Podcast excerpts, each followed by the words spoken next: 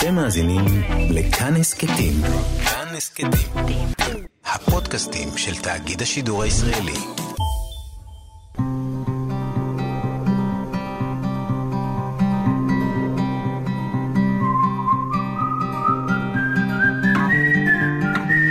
אחת פלוס חמש.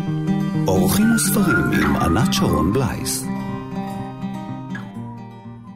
שם, רק שהמחשב אולי הולך ונהיה יותר אנושי, כפי שקורה היום, אלא הצד השני, שהאדם הוא נהיה יותר מחשבי.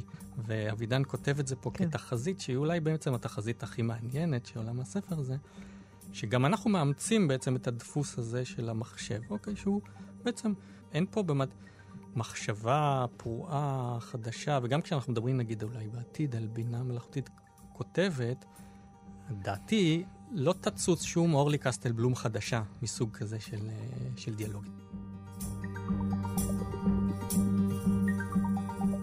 מאזינות ומאזיני כאן תרבות, שלום לכם. העולם, אתם יודעים, נברא באותיות. יש אפילו ספר ששמו ספר יצירה, שנאמר עליו כי הוא מחזיק את סוד האותיות, כלומר את סוד הבריאה. אחרי שאלוהים ברא אותנו, בני האדם, הוא אסר עלינו דבר אחד, לאכול מעץ הדעת. אבל אדם אכל והוא צבר דעת, וגם אי דעת, הלא מודע, שהיא בין היתר גם הנפש שלנו, שכדי לנהל אותה, רבים מאיתנו משלמים סכומים מאוד גבוהים למטפלים או מטפלות או לחברות התרופות. והנה צץ פתרון חדש, בדמות בינה מלאכותית שתרפא את הנפש. ועל כך תוכלו לקרוא ברומן הביקורים של הסופר ויזם ההייטק שחר קמיניץ. לספר שלו שמו, קוראים משאבי אנוש, והוא ראה אור בהוצאת כנרת זמור הביטן. שחר uh, גם לומד ספרות באוניברסיטה ועוסק במחקר שמשלב ספרות ובינה מלאכותית. שלום, שחר. שלום, ענת. אז הבינה המלאכותית uh, הספרותית היא האלוהים החדש? Uh, אני מקווה מאוד שלא. בכל מקרה, אני לא הייתי רוצה לחיות uh, בעולם כזה. אבל אנחנו בהחלט חיים בימים מאוד דרמטיים, שבהם מתחוללת איזושהי מהפכה טכנולוגית שאנחנו לא בדיוק מבינים את משמעותה עדיין, ואנחנו לא יודעים איך היא תשפיע, אבל אנחנו יכולים כנראה להניח שהיא תהיה המהפכה הגדולה ביותר בימי חיינו. זהו, השאלה אם אנשים שחיו בזמן מהפכת הדפוס או המהפכה התעשייתית הבינו תוך כדי מה קורה. גם אז הדברים קצת היו איטיים יותר, רק היום הכל נורא נורא מהיר. כן, אז אני חושב שהוא בצורה דומה, רק אולי בקצב יותר מהיר, אה, גם אנחנו לא בדיוק אה, מבינים, ואז כשלא מבינים, אז באופן טבעי גם נמשכים לכל מיני תסריטים אה, דיסטופיים באופן טבעי. בוא נספר uh, למה אמרתי שהבינה המלאכותית היא אלוהים uh, בספר החדש שלך. מדובר על סטארט-אפ, משהו מהחיים שלך, שחר. גיבור הספר שמו דרור ברנר. הוא מחליט לפתח תוכנה שיכולה לפענח את נפש האדם באמצעות המילים שכתבו בני האדם בכל הספרים, הסופרים הגדולים. ודרור אומר, אם אנשים לא קוראים ספרים, אז שהספרים יקראו אותם, כי כל הרגשות האנושיים, כל, כל מה שקיים הרי כבר נכתב בספרים, החל מספר התנ"ך. אז זאת התשוקה הראשונה. מאחורי התשוקה הראשונה יש תשוקה לא פחות אה, חשובה, לעשות כסף, אקזיט, הרבה מאוד כסף. יש כמובן בעיות עם הסטארט-אפ, הוא לא ממש מתרומם, אבל כבר הוא צובר המון המון המון מידע מכל האנשים, slash היוזרים שמשתמשים. בגרסת בטא שלו, ואז הוא מתחיל למכור את המידע הזה למפרסמים. אוקיי, אני לא אצליח אולי לפענח את הנפש שלך עד הסוף, אבל אולי תקנה את התרופה הזאת, או את הצעיף הזה, זה יעזור לך עם הנפש. כמובן לא מיידע את היוזרים, כמו שאף אחד לא מיידע אותנו, שסוחרים במידע הפרטי עלינו. ופרקי הספר הם הם משאבי האנוש, כי כל פרק אה, סביב אחד מהאנשים שעובדים בחברה. החל מדרור היזם, של אינסטה מיינד, ככה קוראים לחברה הזאת, אינסטה מיינד, דרך אה, בתיה המנקה, המתכנתים שנמצאים שם, היזם המיליארדר שדרור אה, מפנטז שיקנה את הסטארט-אפ שלו, גם אימא שלו, של דרור תרצה, נמצאת שם, אישה מקסימה. אולי אותה אהבתי הכי הרבה בספר הזה. אה, כי הכי רחוקה, הכי רחוקה מהבינה המלאכותית. אני מאוד שמח לשמוע, כי היא הייתה הדמות שהכי אהבתי לכתוב. אז קודם כל, אה, בוא נדבר קצת עליך. אני חי במידה רבה בעולם של ספרים, והרבה זמן כבר הסתובב, אה, הסתובב אצלי הרעיון הזה, שהספרים, בגלל שמתעדים את העולם הפנימי של בני אדם, זה בעצם מה שמייחד את האומנות הזאת ומושך כן. אותנו אליה, היא יכולה להיות באיזושהי צורה שהיא אה, אפילו לא לגמרי בדיונית. הספר הזה הוא לא עתידני במיוחד, גם איזשהו מפתח. זאת אומרת, אני נכנסת כיוזרית, אני מתחילה לדבר איתה, לתת לה כל מיני פרטים עליי, ולפי צורת המשפטים שאני מזינה לתוכה, היא יכולה לפענח את הנפש שלי, כי כל הגיבורים הספרותיים וכל המעשים שלהם נמצאים לה במוח. נכון, היא בעצם, אה, את דומה במידה מסוימת לשורה של דמויות ספרותיות אה, מן העבר, אולי שהביוגרפיה שלהם אה, שונה לגמרי משלך. אנה גם... קרנינה, למשל, למשל שמככבת כן. בספר שלך. כן. כן, היא המקור ממנה התחיל כל הרעיון לסטארט-אפ, ובעצם אם... זה רעיון כמובן שיש לו, לו מרכיב פרודי, כן. כן? אבל לא לגמרי, יש בו משהו מתעתע. כלומר, את יכולה... זאת אומרת, פרודי לקחת את זה לקיצוניות. לקחתי את זה לקיצוניות, אבל העובדה שבספרים יש את התיעוד העמוק ביותר של נפש האדם, היא, היא עובדה. ואז בעצם, ופה בעצם הכשל של הסטארט-אפ הזה, המכונה פשוט מתיחה בפנים שלך, אחד אחרי שני, את כל התובנות הכי איומות. על... כן, על הנפש שלך, על, על האופי שלך, היא מתיחה באנשים, ובדרך כלל... זה לא רק שהם לא רוצים אה, לשלם כסף ולקנות עוד תובנות, אלא הם... הם לא רוצים לשמוע. רוצים, לא רוצים כן. לשמוע, רוצים להתנתק, ולכן היא... לא כל כך מצליחה כלכלית. טוב, אז אנחנו מתחילים עם דרור, ליתר דיוק עם דרור שנוסע לעשות איזה מצגת למיליארדר הזה שהוא רוצה שירכוש, והוא מבריז לו. כשהפרק השני הוא מיד המנקה בתיה, שאנחנו לומדים את סיפור חייה וגם של הבת שלה, שרוצה שיהיה לה גורל אחר, שהבת שלה תיכנס להייטק. אז זה מעניין שהבחירה שלך היא לפתוח את הספר די בהתחלה עם דמות שהיא האחרונה בשרשרת המזון, אני אומר הייטקיסטית המנקה. כן, אז קודם כל זה באמת חלק מהעניין, שהיא לא האחרונה בשרשרת אה, המזון באמת, mm. אוקיי? Mm-hmm. כלומר, בסופו של דבר, כאילו, הרומן הוא איזשהו עיבוד אומנותי של המציאות, הוא מנסה לסדר אותה באופן מסוים. אה, אז היא דמות אה, מאוד מרכזית אה, בחברה, והיא בעצמה, לא, בסופו של דבר, הרומן הוא סיפור של, אה, של אנשים. כן. וכל האנשים, והיא ביניהם, מנסים לפתור איזושהי חידה, כן? מנסים, בחידה שלה זה, אוקיי, באמת, מה יציל את הבת שלה מהגורל שלה? שלה, שאיך הבת שלה תהיה אחרת. היא אומרת, הם באמת נבחרים על העובדים שהיא מנקה להם את המשרדים. לא בכדי משלמים להם משכורות עתק, והיא רוצה שזה יהיה הגורל של הבת שלה. וכשכתבת את הספר, מתי, מתי ידעת שהיא בעצם תהיה הדמות השנייה שתופיע? הפרק שכתבתי על בתיה היה הפרק שעבדתי עליו הכי הרבה זמן. הוא מבחינה... כי הכי רחוקה ממך בביוגרפיה. היא הכי רחוקה ממני בביוגרפיה, ולכן צריך הכי להתאמץ כדי כן. לדייק. אה, אני חושב באופן כללי שסופר צריך, יכול לכתוב על הכל, אבל הוא צריך לקחת על עצמו את האחריות על מה שהוא כותב. וגם אבל בגלל שהיא הלב הרגישי של הספר. אה, היא והאימא של דרור. היא והאימא של דרור, שהיא מגיעה לקראת, כן, אה, לקראת הסוף, ולכן היה לי חשוב uh, מאוד לדייק, שנים עבדתי עליו, על הפרק כן. הזה. אז ידעתי שהוא יהיה בהתחלה, והוא יקבע איכשהו את הטון של, ה, של הרומן, ויהיה בעצם הלב הפועם שלו. היא גם רואה את אנה קרנינה במשרד של דרור, והיא גם קוראת באנה קרנינה כשהיא הולכת לישון, לפני שהיא הולכת לישון, ויש ציטוטים. נכון, היא, אנה קרנינה הייתה באקראי, היא אחראית ל, ל, להקמת החברה, כי הם כבר היו מיואשים, לא היה להם mm-hmm. רעיון, אז הם משכו אותו מה, מהמדף ודפדפו בו קצת, וראו שיש שם בעצם הבחנות, אה, הבחנות מדהימות על נפש האדם. אז אמרו, אוקיי, אז בואו בוא נמקן את זה כבר. עוד אחת מן הדמויות שמגיעות לעבוד בסטארט-אפ היא חוקרת ספרות, כי צריך להיעזר בה, היא הופכת להיות בעצם מין סמנכ"לית תוכן. ובואו נקרא קצת מהפגישה הראשונה, כשדרור מנסה להסביר לה מה הוא הולך uh, לעשות בחברה.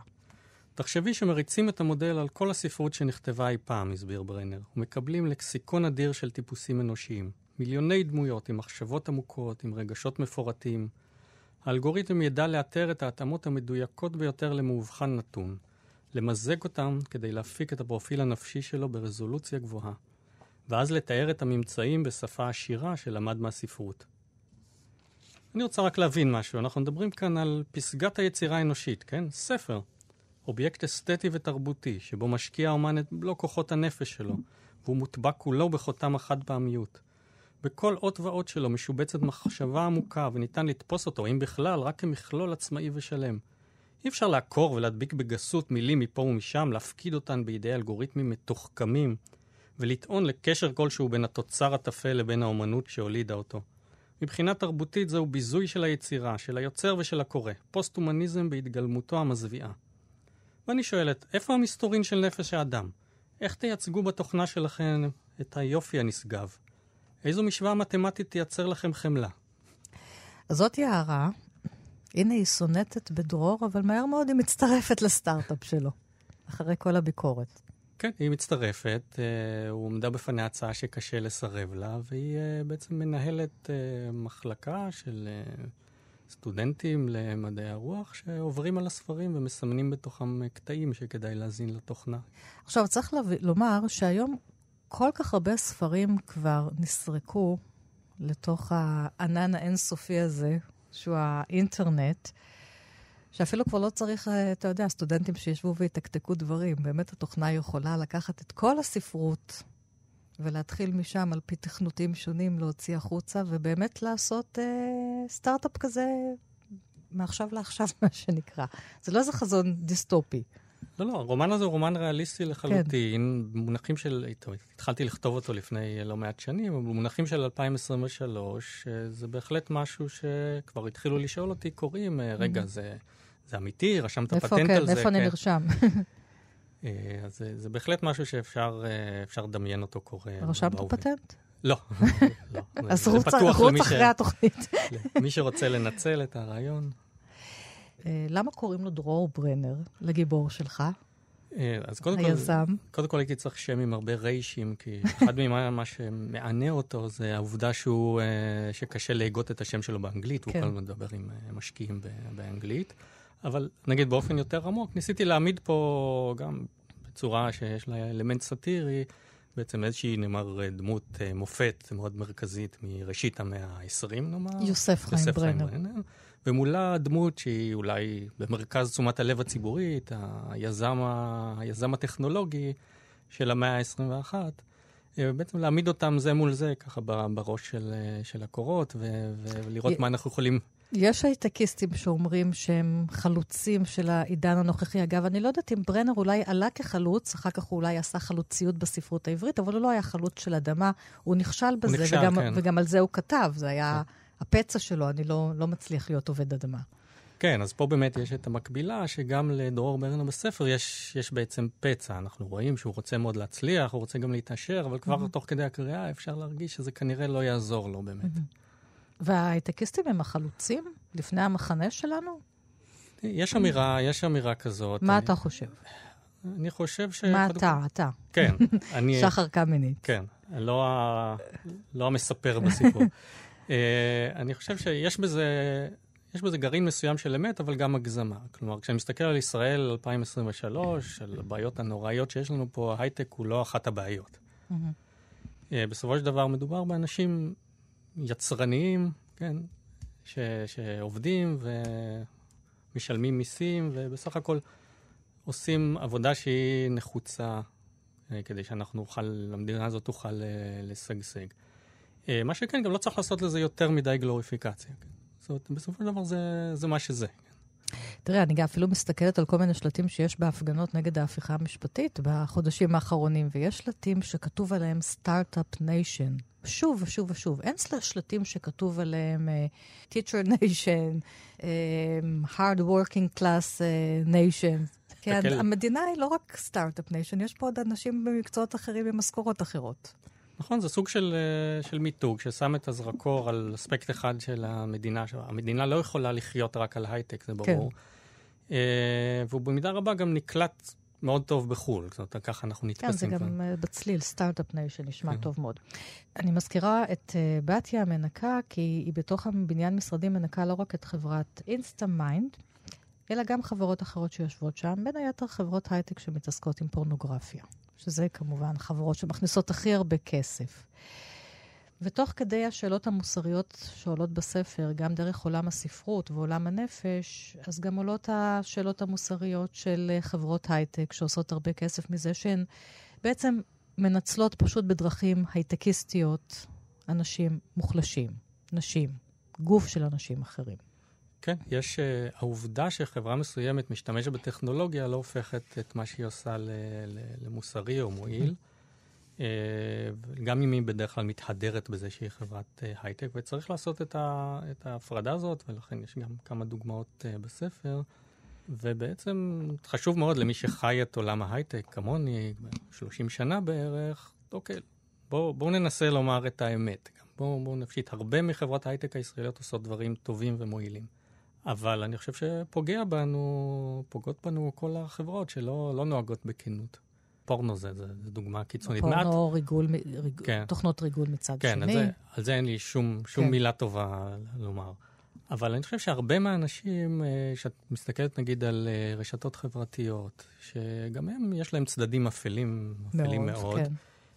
מי שיצא לדרך והקים את החברות האלה, התסריט האפל הזה לא היה לו בראש. נכון. כלומר, הדילמה המוסרית הזאת בדרך כלל לא, לא צצה בזמן הקמת הסטארט-אפ, אלא כשבעצם הפיתויים עולים בהמשך הדרך. כלומר, אולי לחברה לא הולך כל כך טוב. אבל בעצם פתאום יש איזה מודל עסקי חילופי שיכול להציל את החברה ואת הכבוד שלך ואת העובדים של החברה, רק תמכור קצת אה, נתונים למפרסמים. כן, מה שגם ורק, קורה פה לדרור. כן, ורק נגיד אה, תמשוך את המשתמשים שוב ושוב להשתמש אולי באפליקציה שהם לא ממש צריכים, שזה התמכרות, אבל אפשר לקרוא לזה גם במילה יותר מפונפנת, כמו שבהייטק קוראים לזה engagement, כן? כלומר, תמיד נמצא ה... נמצא התירוץ ונמצאות המילים היפות כדי לעטוף את התירוץ באיזושהי כסות. וזה בעצם, אלה הנקודות שבהן צריך לעמוד מול הפיתוי. למה אנשים מתלהבים מבינה מלאכותית? אתה יכול להסביר לי למה אנשים רוצים שבינה מלאכותית תכתוב ספר, שתעשה ציור במקומם? אתה איש כותב, אני אישה כותבת, לא מצליחה להבין את זה. אז, אז גם אני, זאת בעיניי, הרעיון של ספר שכתבה כן. אותו בינה מלאכותית, הוא מחריד אותי, כן? אבל אם אני מסתכל על תחומים שהם לא תחומים שהם באמת uh, בנפשי, כן? כן. אלא תחומים שבהם, נגיד, אני לא יודע לצייר בכלל, כן? אוקיי. Okay. mm-hmm. באופן קיצוני. אז אם תוכנה תוכל לצייר עבורי איזשהו דימוי שיש לי בראש, אז uh, עבורי זה פשוט, זה עניין של קלות ונוחות. הנה, נפתרה בעיה, כן? אה, אני חושב שזה מה שמושך את האנשים. אני רוצה לנסח מכתב באנגלית רשמית כדי לשלוח אותו לעורך דין, כן? אז זה הדברים הטכניים, אבל זה כבר הולך מעבר לזה, כמו ברומן שלך. זה כבר הולך באמת לאזורים היצירתיים נפשיים. למה אנחנו בכלל רצים לשם? כי זה בדיוק העניין. כי יש אנשים שעבורם, האזורים האלה שרצים לתוכם, הם אנשים שמתייחסים אליהם באופן, זה אזורים שמתייחסים אליהם באופן טכני. כן. בדיוק כמו שאני מתייחס אה, למכתב 아, אוקיי. לעורך דין, כן? Mm-hmm. אז עבור מישהו אחר, הוא מסתכל נגיד על תחום נפש האדם, והוא אומר, אוקיי, 아. אה. יש פה שוק. Okay. אוקיי. שוק נפש האדם, אפשר להשתלט עליו, אולי להדיח פסיכולוגים ו- אה. וכולי. זאת, זאת ההתבוננות בדיוק. פסיכולוגים. כבר קיבלת? תגובות מפסיכולוגים לספר שלך? כן, כן, קיבלתי. היו לא מעט. היו לא מעט. אני כאילו שמח שרובם הבינו פה את האלמנט הפרודי, שלא מדובר פה בפסיכולוג באמת בתוכנה, אלא אה, אבל אה, היו כמה שקצת נעלבו. והספר מסתיים בביקור מוזר, פרודי של אותו מיליארדר שהבריז לדרור בתחילת הספר. הוא מגיע בכלל לביקור בארץ עם ראש הממשלה, ואיכשהו מתגלגל לבית של דרור, לבית ילדותו, לבית הוריו, שם הוא פוגש את תרצה, שבאמת אני חושבת אולי הגיבורה האמיתית של הספר. היא אשת הספרים שמנחילה לדרור את אהבת הספרות, והוא מאוד עייף, אותו מיליארדר, וכולם כמובן מתחנפים אליו. ואימא של דרור פשוט מנסה לעזור לו לישון, והיא מתחילה לשיר לו, האילנות כל כך כבדים. כן, ערב מול הגלעד. ש... ערב מול הגלעד של לאה גולדברג. של לאה כן. גולדברג, שגם uh, יש לי ארבעה ילדים, וכל אחד מהם uh, הורדם באמצעות השיר הזה מאות פעמים כנראה. אה, אז זה חלק קטן בעצם ממני שנכנס לתוך אה, הספר, שאחרת הוא בדיוני לגמרי. הוא גם חלק ממך, אבל הוא גם החלק שמעמיד שוב את החמלה, הנפש, העדינות, אל מול אותו מיליארדר אה, בוטה, ברוטלי באיזשהו מקום. פתאום הוא כאילו חוזר להיות ילד. נכון, יש פה איזשהו אי פתאום נפתח בדירה קטנה בנתניה. Mm-hmm. אה, שבתוכו נמצאים שני אנשים שהכי לא סביר שייווצר ביניהם איזשהו דיאלוג. כן, אה, עם תרצה ברנר, פנסיונרית של עיריית נתניה, ספרנית בדימוס, והאיש השני באושרו בעולם. ופתאום נוצר ביניהם איזה חיבור רגשי מאוד גדול. הוא לא יאריך ימים, אבל בעצם סביב השיר הזה וסביב בעצם הסיפוק, הצורך הנפשי של כל אחד מהם. היא רוצה בעצם ל- לגרום לו שישמח את הבן שלה, mm-hmm. והוא צריך כבר קצת קצת שקט, קצת רגע. שקט. קצת מישהו, ש... מישהו שיתייחס אליו לא כביליארדר. מישהו שיתייחס אליו, כן. לא אל הכסף שלו. בסוף יש איזה רגע חמלה.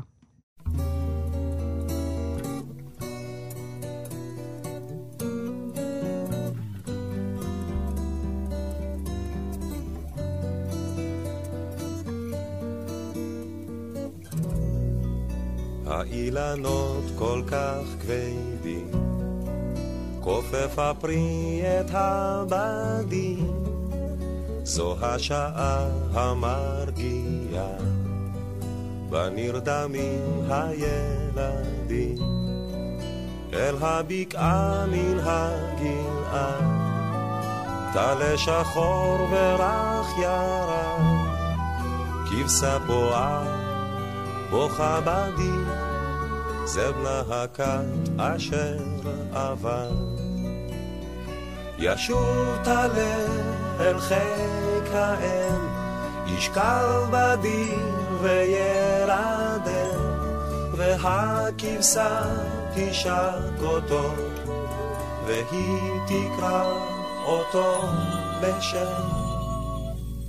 מאזינות ומאזיני כאן תרבות, איתי באולפן נמצא הסופר ויזם ההייטק שחר קמיניץ, ספר הביקורים שלו, שמו משאבי אנוש, רומן הביקורים, הוא ראה אור בהוצאת זמורה ביטן, ועוסק בבינה מלאכותית ספרותית, שכל ספרי העולם נמצאים בה, כל הגיבורים, כל הרגשות האנושיים, ויכולה להציע לכם אה, טיפול נפשי, ואנחנו מתחילים לצלול אל תוך הספרים שאתה אוהב, ואחד מהם, הראשון, היומנים של סילביה פלט. קטע מתוך היומן משמש מוטו לספר שלך, אז אני אשמח אם תקרא את המוטו, ואחר כך תדבר על uh, למה סילביה פלט, ולמה אתה אוהב את היומנים שלה.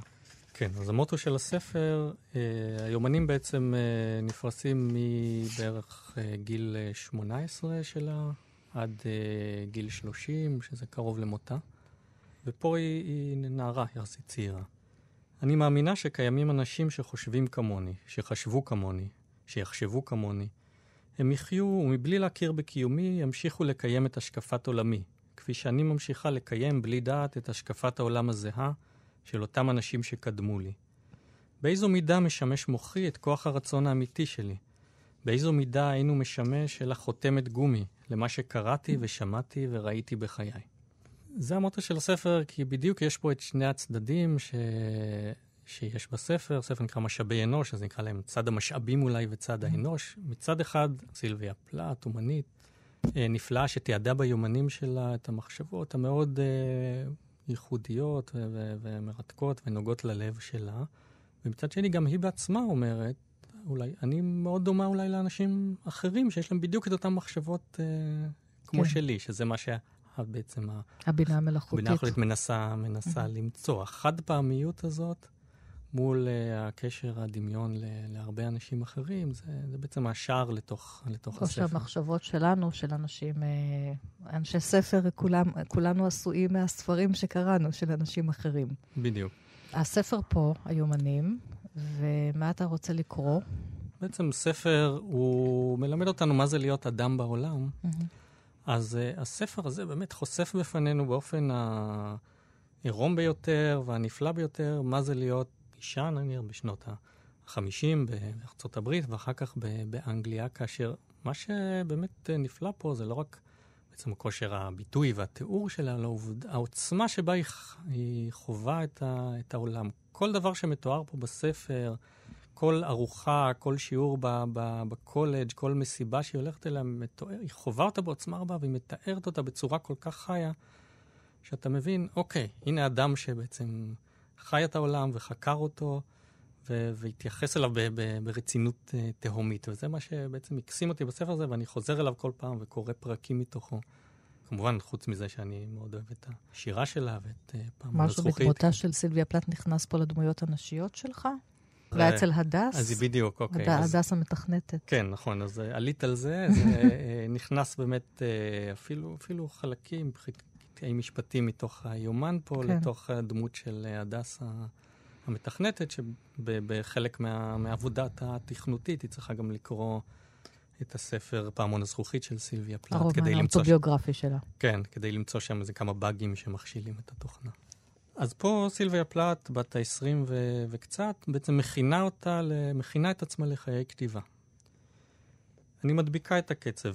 מדי לילה עכשיו אני מוכרחה להעלות ברשתי טעם אחד, מגע אחד, חיזיון אחד מאשפת היום המרופטת.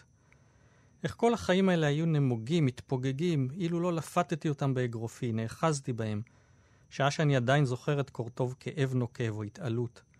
ספרים ושיעורים מקיפים אותי, שעות עבודה. מי אני, תלמידת השנה הראשונה בקולג', חסרת שקט, אני אעלה גירה כמו פרה, רק שהחיים ייגמרו לא לפני שאוולד. החלונות מתנועעים ורועשים במשקופיהם, אני מצטמררת אחוזת קור. קור הקבר המחתך בלהט הפשוט של בשרי. איך הפכתי להיות דמות גדולה ומוגמרת שכזאת, עם ממתח העצמות הארוך של הזרועות והרגליים, האור המצולק הלא אחיד?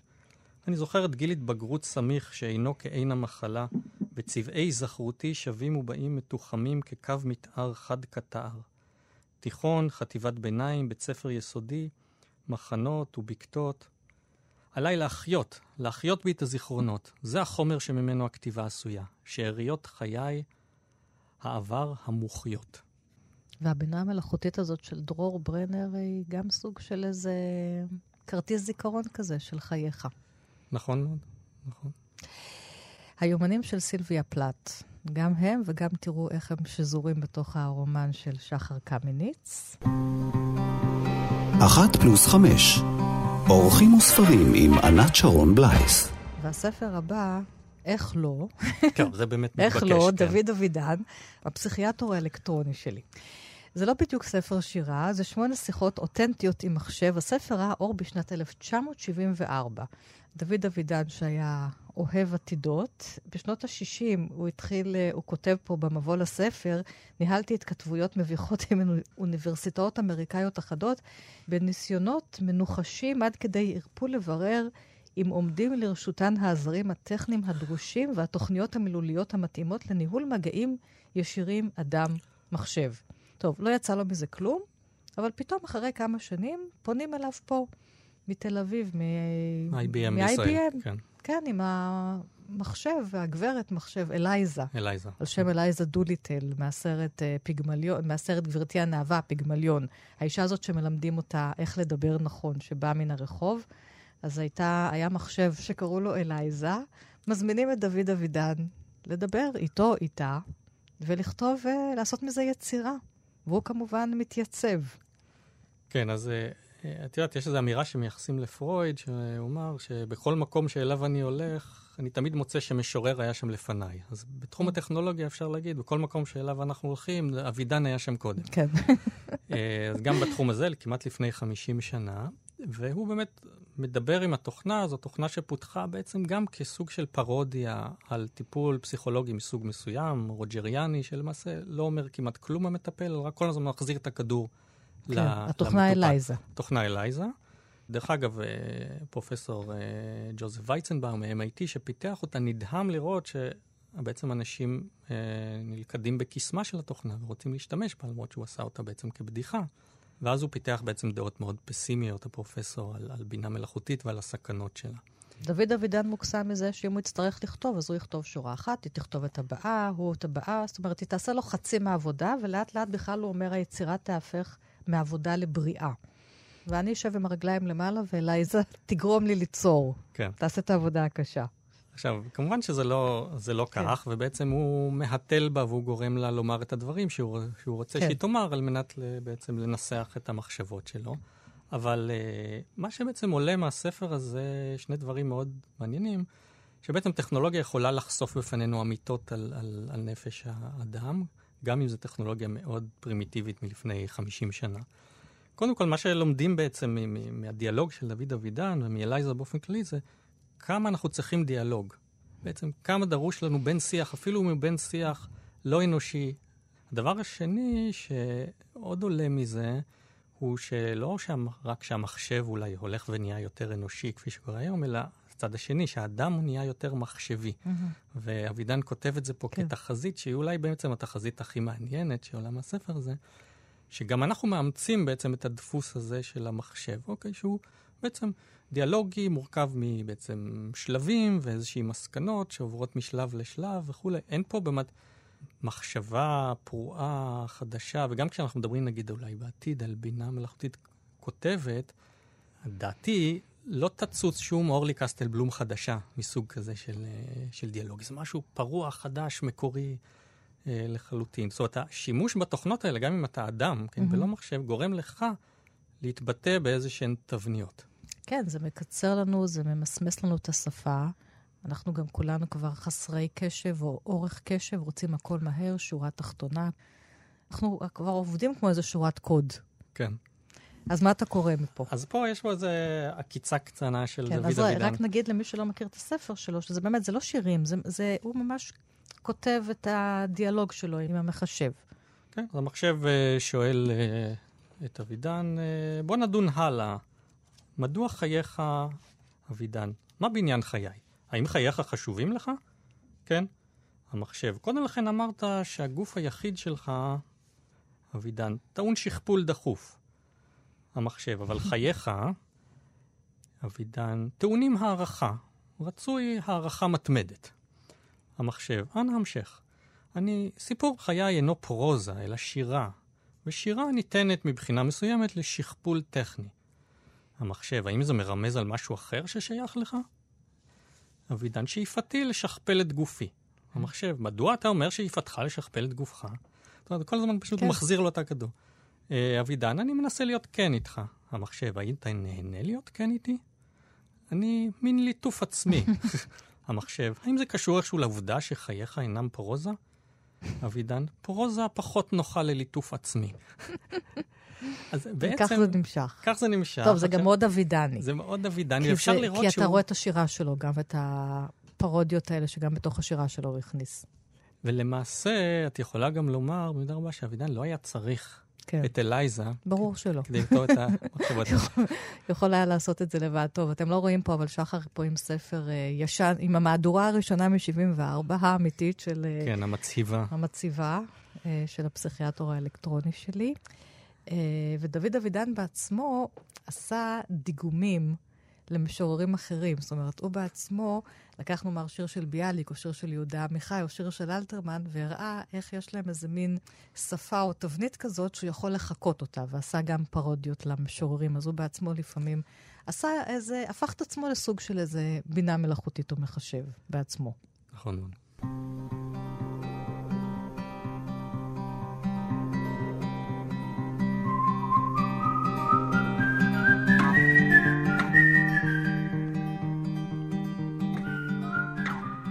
מכאן אנחנו הולכים למשהו אחר לחלוטין. הרומן פנין של ולדימיר נבוקוב, שבמידה רבה מבוסס על החיים של נבוקוב שהיגר מארצות הברית, אה, סליחה, מרוסיה לארצות הברית. וכאן מסופר על אה, חייו של אה, פנין, מורה לרוסית בקולג' אמריקאי, שבשלב מסוים מבקשים לפטר אותו, ומי שמקבל את המשרה שלו זה בעצם המספר, המספר של הרומן, הקול המספר, שלאט לאט מבינים שזה נבוקוב עצמו. אז נבוקוב הוא גם עושה פה איזה מין סוג של גם בורא לעצמו גיבור, פנין, והוא גם אבל אולי פנין בעצמו. בדיוק, וזה, אני חושב שמה שהופך אותו לרומן כל כך uh, גדול, אחד האהובים עליי באמת, זה שנבוקוב כאילו מהתל בנו פה, Mhm. שזה הוא אוהב לעשות גם בספרים אחרים שלנו. בעצם הוא, מס, הוא כותב פה ספר נטול עלילה כמעט לגמרי. אפשר לסכם את העלילה שלו פחות או יותר במשפט האחד שאת סיכמת. על גיבור שהוא גיבור מאוד לא סביר מבחינה ספרותית, הוא קצת לא יוצלח כזה, והוא אה, מלמד, יש לו משרה לא קבועה, הוא מלמד בערך שלושה סטודנטים בממוצע בקורס, האנגלית שלו משובשת, הוא עובר בין חדרים שכורים בבתים וכל פעם זורקים אותו מבית לבית. וגם האהבה האחת שהייתה לו בחייו, ליזה, היא בעצם, אנחנו לומדים שהיא אישה שבעצם ניצלה אותו כדי לקבל ויזת הגירה לארצות הברית, כי הייתה לו ויזה, ואז מיד עזבה אותו. ומה שבעצם מהתל בנו אה, נבוקוב זה שהוא כאילו לועג, המספר, אה, לועג לפנין כל הזמן, מציג אותו באור באמת מגוחך. וככל שהוא מתאר אותו בצורה יותר מגוחכת, ככה אנחנו הולכים ומתאהבים בפנין הזה. אנחנו מגלים שהוא איש אמיץ ואיש טוב לב, ועם כל כישלון שלו וכולי, בעצם ההרגשה הזאת מתגברת. עד שבסוף הרומן בעצם אתה, בסוף הרומן שבאמת מפטרים אותו, והוא עוזב, ולא ברור לאן הוא עוזב ומה הוא יעשה, ואין לו כלום בחיים. אתה בעצם אומר, אוקיי, זה אדם גדול שחי חיים שראוי היה לחיותם. ובעצם אין שום דבר, לא בעלילה ולא באופן הסיפור, שמוביל למסקנה הזאת, אבל זו מסקנה כמעט, כמעט בלתי נמנעת מקריאת הרומן. וזה הדבר היפהפה פה בעיניי. אז הוא גם קצת דרור ברנר שלך? אולי הפנין? אה, הוא אפילו, אה, אני חושב שהוא אפילו מעורר יותר אהדה. כן. פנין מעורר יותר אהדה. כן, כן, פנין כן. מעורר יותר אהדה. אה, אז אולי אני רק אקרא קטע קטן כדי להדגים איך כאילו המספר לועג לו. פנין, בין שאר הדברים, הוא גם נהג נוראי. הוא לא יודע לנהוג. למה הוא לא יודע לנהוג? כי פנין החל בשיעוריו בבית הספר לנהיגה בוויינדל, זאת העיירה, עיירת הקולג' שהוא גר בה, סמוך לראשית השנה, אבל ההבנה ממש, כפי שניסח זאת, באה לו רק כחודשיים אחר כך, כאשר היה מרותק למיטתו מחמת מכאובים בגבו. ולא עשה כלום, אלא למד בהנאה עמוקה את המדריך לנהג, בין 40 העמודים, שהוציא לאור משה למדינה, וגם את הערך מכונית באנציקלופדיה האמריקנה, עם איורים של ממסרות ומעידים ובלמים, וגם צילום של רכב שנתקע בבוץ בדרך כפרית בתוך סביבה מדכאה. אז ורק אז נתעלה סוף סוף על טבעם כפול הפנים של חששותיו הראשונים. בשעה ששכב על מיטת חוליו, מנענע את בהונות רגליו ומסית הילוכים שבדמיון. בעת השיעורים שבמציאות, בחברת המורה הקפדן אשר העכיר את רוחו, נתן הנחיות לא נחוצות בנביחות של הגה טכנית, נאבק להוציא מידיו של פנין את ההגה בקרנות רחוב, ולא חדל להרגיז את התלמיד השלו והנבון בביטויי זלזול המוני. לא היה פנין מסוגל בשום אופן לאחד בתפיסתו את המכונית שנהג ברוחו ואת המכונית שנהג על הכביש. עתה נתמזגו לבסוף השתיים. אם נכשל כשעמד לראשונה לבחינת הנהגות, נכשל בעיקר משום שפתח בוויכוח עם הבוחן במאמץ שלא בעיתו, להוכיח כי אין לך דבר משפיל ליצור תבוני יותר מן הדרישה לעודד את התפתחותו של רפלקס מותנה בזוי על ידי עצירה לפני אור אדום בשעה שאין נפש חיה מסביב, פוסעת או נוסעת. זה מדליק, כי גם פה יש את העניין הזה של משהו שהוא וירטואלי, לעומת משהו שהוא חומרי בעולם, וזה גם יחסנו לא רק של פנין עם, עם הרכב, אלא גם יחסנו עם ה... עם עולם המחשבים, העננים והרשתות החברתיות. כן, לא, איך אפשר לא לחוש חיבה לבן אדם שבשביל ללמוד נהיגה הוא קורא ספרים ומסתכל בצילומים, הלוא זה, זה בעצם הרבה יותר מוחשי והרבה יותר אמיתי מאשר העולם האמיתי, האפור הזה. כן.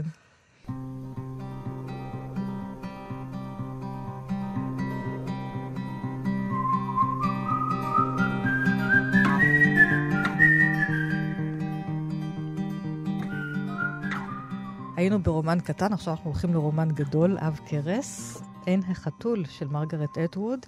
גיבורת הספר איילין ריזלי היא ציירת קנדית שמגיעה לעיר הולדתה לאחר שנים שהיא לא חיה בה, כי עושים לו שם תערוכה רטרוספקטיבית. איילין במידה רבה מזכירה קצת את החיים של מרגרט אה, אטווד בעצמה, כי מרגרט נולדה לאב חוקר אה, חרקים. חרקים כן. ובילתה רבות מחייה ביערות. זאת אומרת, הם באמת עזבו את העיר, כל המשפחה, ונדדו וחיו באוהלים ביער, כי האב חקר חרקים, ואחר כך היא חזרה, היא ואחיה, וזה לא היה פשוט לילדים לגדול ככה, בטח לא מבחינה חברתית. וזה גם מה שקורה לאיילין, לגיבורה שלה, והדגש בספר הזה הוא באמת ההיזכרות אחורה לקושי של איילין הילדה עם החברות שלה, בעיקר עם אחת בשם קורדליה. כן. זאת אומרת, אם אנחנו מדברים על uh, רוע ומוסר בספר שלך, ואנחנו מדברים על עולם המבוגרים, פה הרוע והעניינים המוסריים מתחילים כבר בעולם הילדים. הילדים שאמורים להיות התמימים, הם ההתגלמות הרוע בספר הזה, הילדות יותר נכון אפילו. נכון, ואני חושב ש...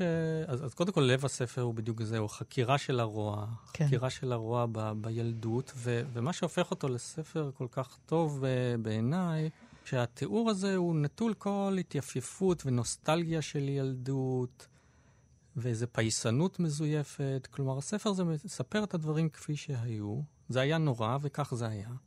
זה דבר אחד שבעצם מושך, מושך אותי תמיד לקרוא שוב את הספר הזה, בעצם התיאור של הדברים כ- כהווייתם, וגם את העובדה שהילד למעשה במאבק הזה, במקרה הזה מול הרוע, הוא לגמרי לבד. ההורים שלה, של איליין, הם, הם הורים טובים, הם רוצים בטובתה, אבל אין להם שום דרך ושום כלי בעצם לעזור לה ולהבין מה עובר עליה. היא לגמרי בעול, לבדה ב, במאבק הזה, ובסופו של דבר יש גם החלמה כלשהי. היא נחלצת בכוחות עצמה, ובעצם מגלה את, ה, את הכוח שלה. כן, גם לגלות את עולם האומנות זה סוג של החלצות. להפוך להיות uh, ציירת אומנית. כן, וב, ובאומנות שלה היא משחזרת כן. את חוויות ה, uh, הילדות שלה. אז uh, זה, זה צד אחד של הספר שאני בעצם מאוד אוהב. התיאור המאוד מפוכח של דברים קשים, בלי דרמטיזציה מופרזת מצד אחד, אבל גם בלי לעטוף את זה באיזושהי כן, נוסטלגיה. וגם שייקספיר אולי מסתתר פה עם השם הזה קורדליה, אי אפשר לחמוק כן, ממנו. כנראה שכן. והמלך ליר. והדבר השני פה, mm-hmm. שזה באמת בעיניי הרומן הריאליסטי ב- mm-hmm. באחד משיאיו. זאת אומרת, כן. ברנר דיבר, דיבר על הריאליות הקדושה, כלומר, הוא ממש התייחס קדושה לתיאור ריאליסטי, נכון? ופה התיאור של קנדה בשנות ה... מלחמת העולם השנייה, ואחר כך כן. ראשית שנות ה-50, הוא תיאור כל כך מוחשי, אתה יכול להרגיש את הריחות ולראות את, ה, את התלבושות של תלמידות הבית ספר הקנדי, ולראות ממש את העיירה מול, את הפרברי טורונטו בעצם מול, מול העיניים שלך, ואת האופן שבו איליין, שבעצם סובלת מההתעללות הזאת, מקלפת את האור עד זוב דם מכפות הרגליים שלה. אז אני חושב שבאמת יש פה אה, הישג אדיר מבחינת הריאליזם שמכניס אותך לתוך אה, הסיפור הזה, שהוא סיפור כן בדיוני ב- ב- בעיקרו, אבל זה בעצם מה שעושה הרומן הריאליסטי. אתה אומר, אוקיי, ככה זה בדיוק קרה, גם אם זה לא קרה. כן. ברור לי שככה זה קרה. אז בוא נקרא ממנו קצת. מרגרט אטווד, אין החתול. אין החתול. אז פה... שזאת גולה. זה גולה, כן, זו גולה מאוד נחשקת, כן. נחשקת, ואילן מחזיקה אותה כמעין קמע בעצם בכיס. על עדן החלון שלצידי יושבות קורדיליה וגרייס וקרול, דחוקות יחד, מתלחשות ומצחקקות. אני נאלצת לשבת בחלון נפרד, כי הן לא מדברות איתי. אמרתי משהו לא בסדר, אבל איני יודעת מהו, כי הן מסרבות לגלות לי. קורדיליה אומרת שיועיל לי לחשוב על כל הדברים שאמרתי היום ולנסות לזהות את הדבר הבעייתי. ככה אלמד לא לומר דבר כזה שוב. כשאנחש את התשובה הנכונה, אז הן יחזרו לדבר איתי. כל זה נעשה לטובתי, כי הן החברות הכי טובות שלי, והן רוצות לעזור לי להשתפר. אז על זה אני חושבת, בעוד תזמורת כלי הנשיפה חולפת על פנינו בכובעי פרווה ספוגי מים, ונושאות השרביטים עם רגליהן החשופות וחיוכיהן האדומים ושערן הנוטף. מה אמרתי לא בסדר? אני לא מצליחה להיזכר בשום אמירה יוצאת דופן. אבא שלי נכנס לחדר, לבוש בחלוק המעבדה הלבן שלו. הוא עובד בחלק אחר של הבניין, אבל בא לבדוק מה שלומנו. נהנות מהמצעד, בנות, הוא אומר. או כן, תודה, אומרת קרול ומצחקקת. גרייס אומרת, כן, תודה, אני שותקת. קורדיליה יורדת מעדן החלון שלה, מחליקה אל שלי ומתיישבת צמוד אליי. אנחנו נהנות ממנו מאוד, תודה רבה, היא אומרת בקול שהיא מייעדת לאוזני מבוגרים. ההורים שלי חושבים שקורדיליה מנומסת להפליא. היא מחבקת אותי בזרוע אחת ולוחצת לחיצה קטנה, לחיצה של שותפות לפשע, של הנחיה.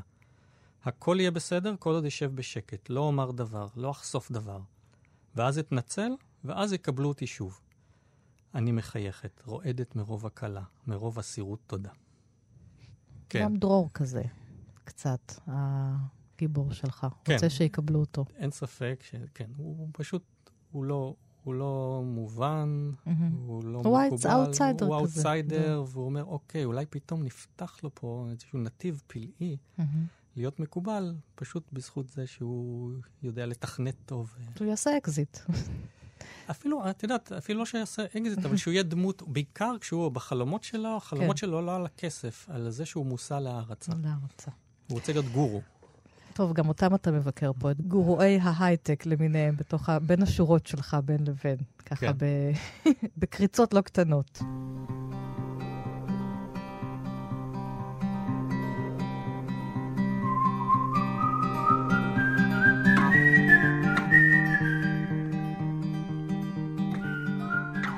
ואנחנו חותמים עם הספר האחרון שבחרת, ספר המסות של רונית מטלון עד הרגיעה.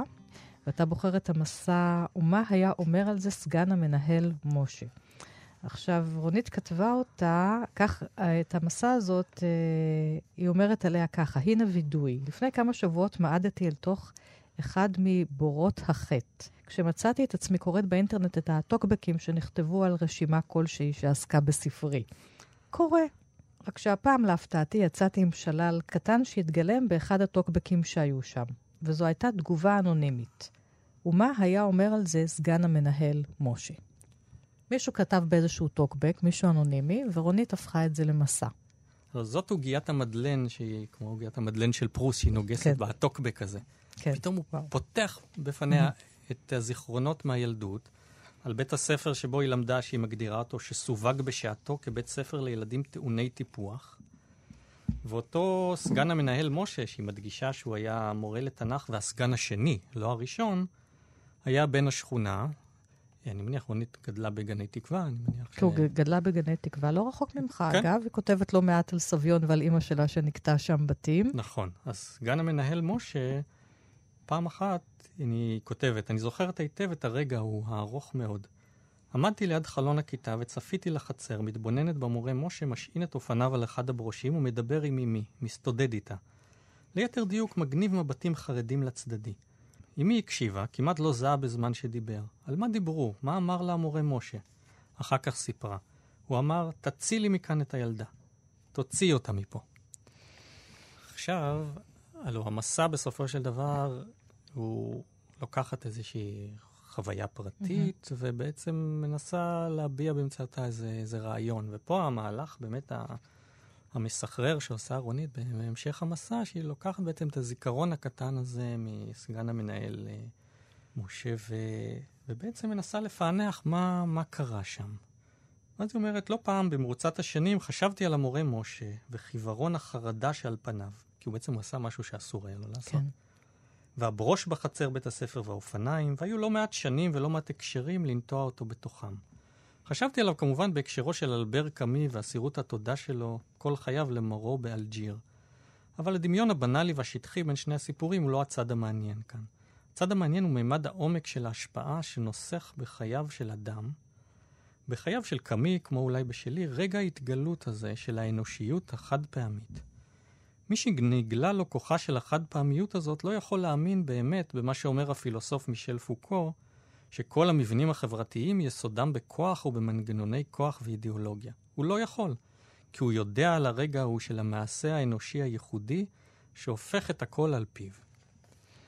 וזה מה שעשה סגן המנהל משה. זה מה שעשה סגן המנהל. הפך את חייה על פיה, את חייה של מטלון על פיהם. וכן, ומה שהיא אומרת פה, שאולי בחיים של, של, של רבים מאיתנו, יש את המעשה הזה, מישהו שבא מבחוץ, ואולי היא בעצם נגע בחיים שלנו רק לרגע אחד קצר, ושינה את החיים שלנו באופן, באופן מוחלט. זה קרה לך? אני, אני בטוח שכן. אני בטוח שכן, אבל צריך את המחשבה הזאת ואת ההיזכרות הזאת פתאום כדי להבין מה היה המשקל של, של אדם הזה.